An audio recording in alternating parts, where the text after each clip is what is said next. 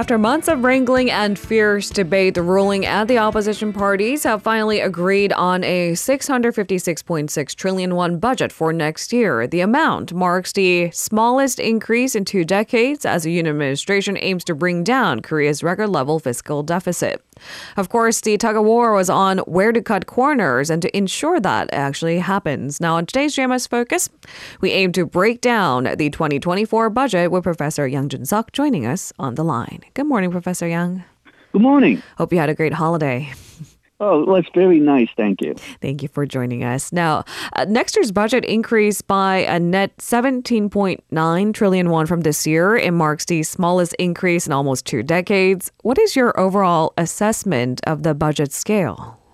Well, while the percentage of increase as well as the amount of increase was smallest in nearly 2 decades, because the budget has risen so much in the last 7 years or so, 2024 budget is still a very massive budget. Spending is the largest ever submitted as part of the main budget to the National Assembly. And if you include supplementary budget, it is still the second largest in history after 2022. But I think the government had made a good attempt to restrain spending. The rate of increase for spending is lower than the inflation rate. Meaning that in terms of spending power, government spending fell, and government can do a little about mandatory spending from the budget. So it reduced mostly discretionary spending, and that was reduced by 20%. So it is a relatively large cut, but still, because the amount that it grew was so massive in the last few years, it is still a very, very large budget. Now, somewhat surprisingly, if you look at the categories, a lot of the categories were cut, and R&D spending and education is usually not areas which are politically government usually cuts because it's politically too sensitive, but this administration did cut it. So that might be thought of as a good effort, even though some of these cuts were restored during the discussions and negotiations in the National Assembly. But more than spending, the problem is deficit and the debt. Because the tax receipts are expected to be down by 2.2% compared to this year, budget deficit is likely to be close or more than 3% of the GDP. And that was the goal that the Yoon administration set as the maximum amount of deficit that they would allow under the budget rule. So this budget may come with deficit higher than what the Yoon government wanted to set as a deficit rule. Now, if you look at the categories, again, the R&D spending was cut. That was very surprising. The budget for regional cash was cut but then restored by the National Assembly. Budget for Semanggum, which had been cut. It was believed to be cut as a punishment for bad performance during the World Scout Jamboree. That, again, was cut, partially restored during the negotiations, but high spending and budget deficit still does remain a problem. It does show that once spending increases, it's very, very hard to cut it back down. Government spending and deficit seems to be addictive. Professor Yang, as you've said, cutting down on education R&D funds is not just hypersensitive, it's quite unpopular with the public. But nonetheless, R&D budget was one of areas where, after much debate, the National Assembly concluded by approving a 15% or 4.6 trillion won cut. This marks the first time Korea has cut the budget in R&D. It's a field deemed essential for national growth and security. As expected, scientists and researchers are up in arms. What is your take? Okay, well, the President Yoon had argued that R&D spending became wasteful because of so-called research cartels who colluded on bidding for projects, and the R&D funds were not being used efficiently. Now, if you look at the amount of R&D Korea does spend a lot of money compared to other countries. Korea has the second largest R&D spending as proportion of GDP and second largest R&D spending per capita in the OECD.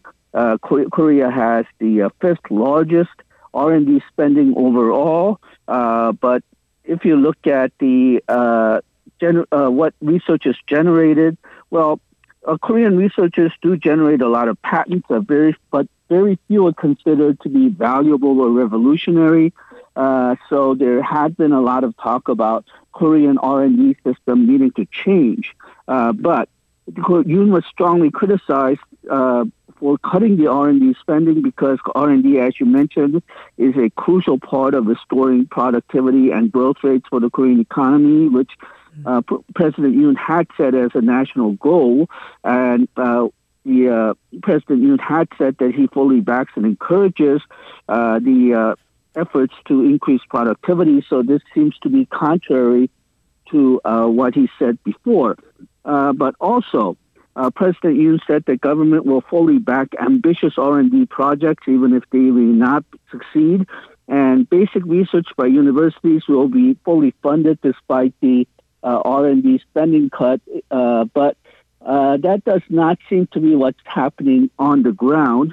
Mm-hmm. When I talk with R&D, the university colleagues or researchers in research institutions, mm-hmm. it seems that their budgets were cut across the line, and the reason that Korean researchers perhaps do not get enough bang for the buck is that Korean R&D system encourages very short-run results. So it does not reward, say, long-term projects, especially mm-hmm. long-term projects which may end in failure, which can happen a lot in R&D. So researchers tend to go for small-scale projects. Mm-hmm. Excuse me. Small-scale projects which are almost guaranteed to succeed. And that kind of system needs to change, but they seem to have cut the budget without really changing the system. So a lot of researchers are very concerned about what's going to happen next year. So what really needed to change if they want to save R&D spending and get more for the buck is change the system rather than cut the budget across the board. But cutting the budget across the board seems to be what's effectively happening. And their aim was to make it much more efficient, to rule out the so-called research cartels, as you mentioned, those who abuse the system. But fundamentally, how do you encourage long-term research when shortened results are the ones touted for according to the system? So that's a more fundamental problem that perhaps the government needs to look at. As for other parts of the budget, I wonder if there are other key points of next year's budget we should actually be paying attention to. Now, budget for local administration, diplomacy, and unification, namely, and even environment have all been reduced. In contrast, social overhead capital or SOC budget expanded by 5.6%. That's double the increased rate of total expenditure. Can you highlight some of these key points for us, Professor Yang? Okay, well, SOC, as you mentioned, rose by 5.6%, which is twice the rate of the increase in the general budget.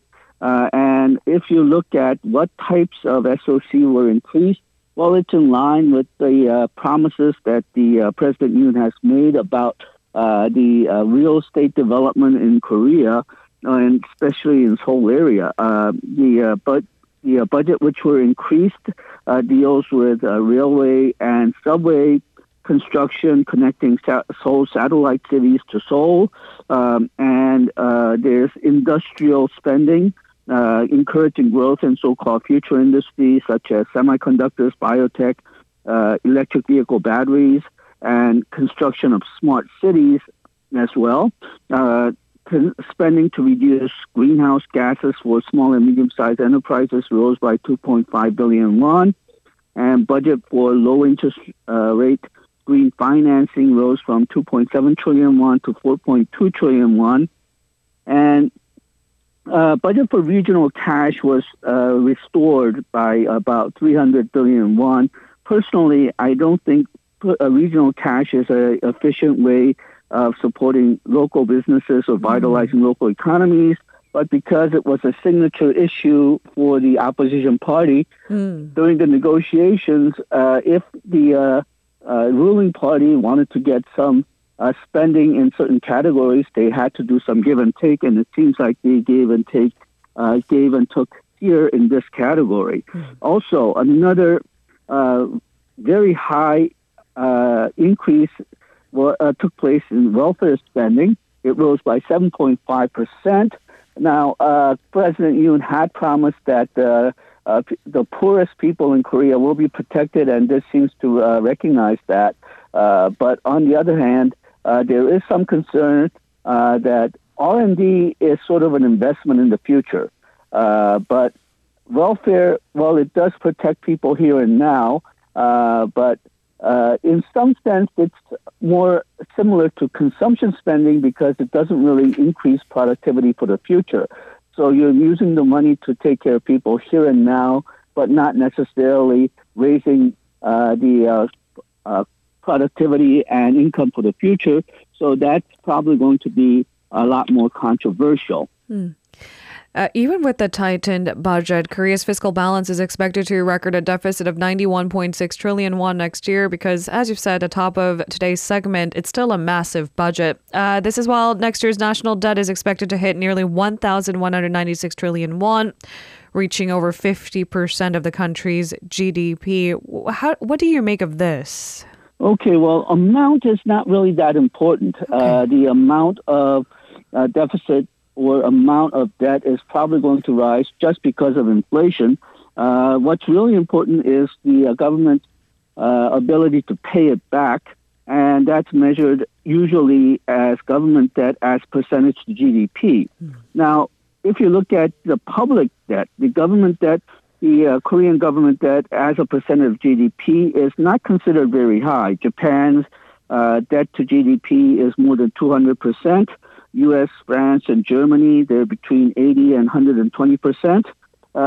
So a lot of people argue that Korea can have more debt, but I think that is problematic for several reasons. First of all, unlike the other countries that I mentioned, Korean currency is not considered a major global currency. We do not issue debt in Korean won internationally. We borrow U.S. dollars.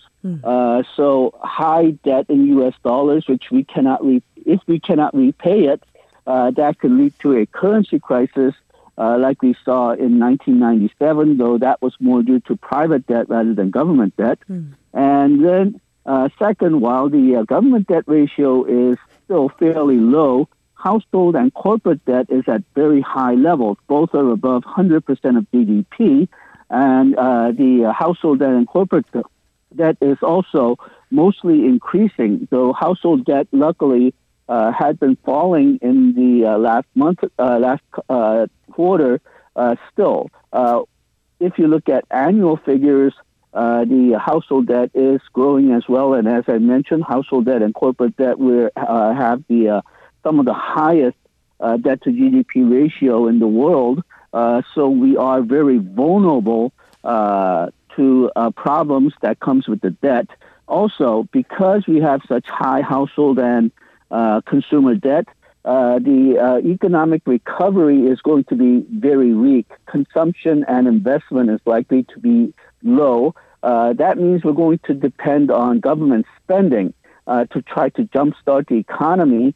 And that means, well, if you want to use bullets in the future, we have to conserve bullets now.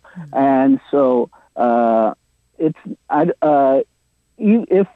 drive the government debt high as much as the corporate and household debt, then we may get into a situation where Korea gets stuck in a low growth or negative growth, but we do not have the government budget, government spending to be able to jumpstart back the economy.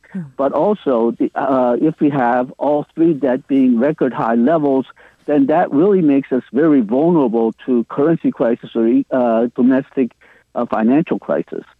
And thank you very much, Professor Yang, for today's coverage. Have a safe week, and we'll see you in the new year. Thank you. If you're listening to our program using the podcast service, just a reminder that we do go live Monday through Friday, 7 a.m. Korea Standard Time. So tune in and help us make the show more informative by giving us your input. See you bright and early on Good Morning Seoul.